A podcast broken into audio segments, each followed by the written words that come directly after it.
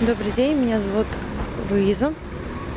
Спасибо. Как вы считаете, что объединяет всех людей в мире вне зависимости от места проживания, религии, вероисповедания?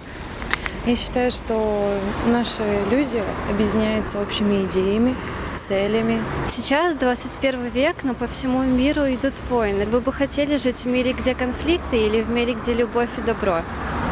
Я думаю, что, конечно же, второй вариант, э, ведь э, мир без войны – это очень хороший мир, в который можно добиваться очень многого, развиваться, строить э, что-то хорошее, позитивное, настраивать людей также. Как вы считаете, что такое созидательное общество? Мир без конфликтов, общество без конфликтов. Мы, волонтеры международного движения «АЛЛАТРА», поднимаем темы человечности, миролюбия, как приносить добро. Считаете ли вы это важным?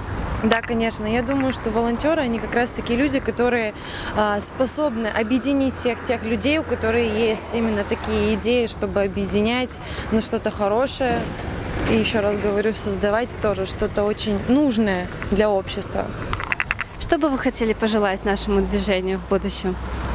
Я думаю, что перспективного развития, конечно же, и чтобы о вас знали очень много людей.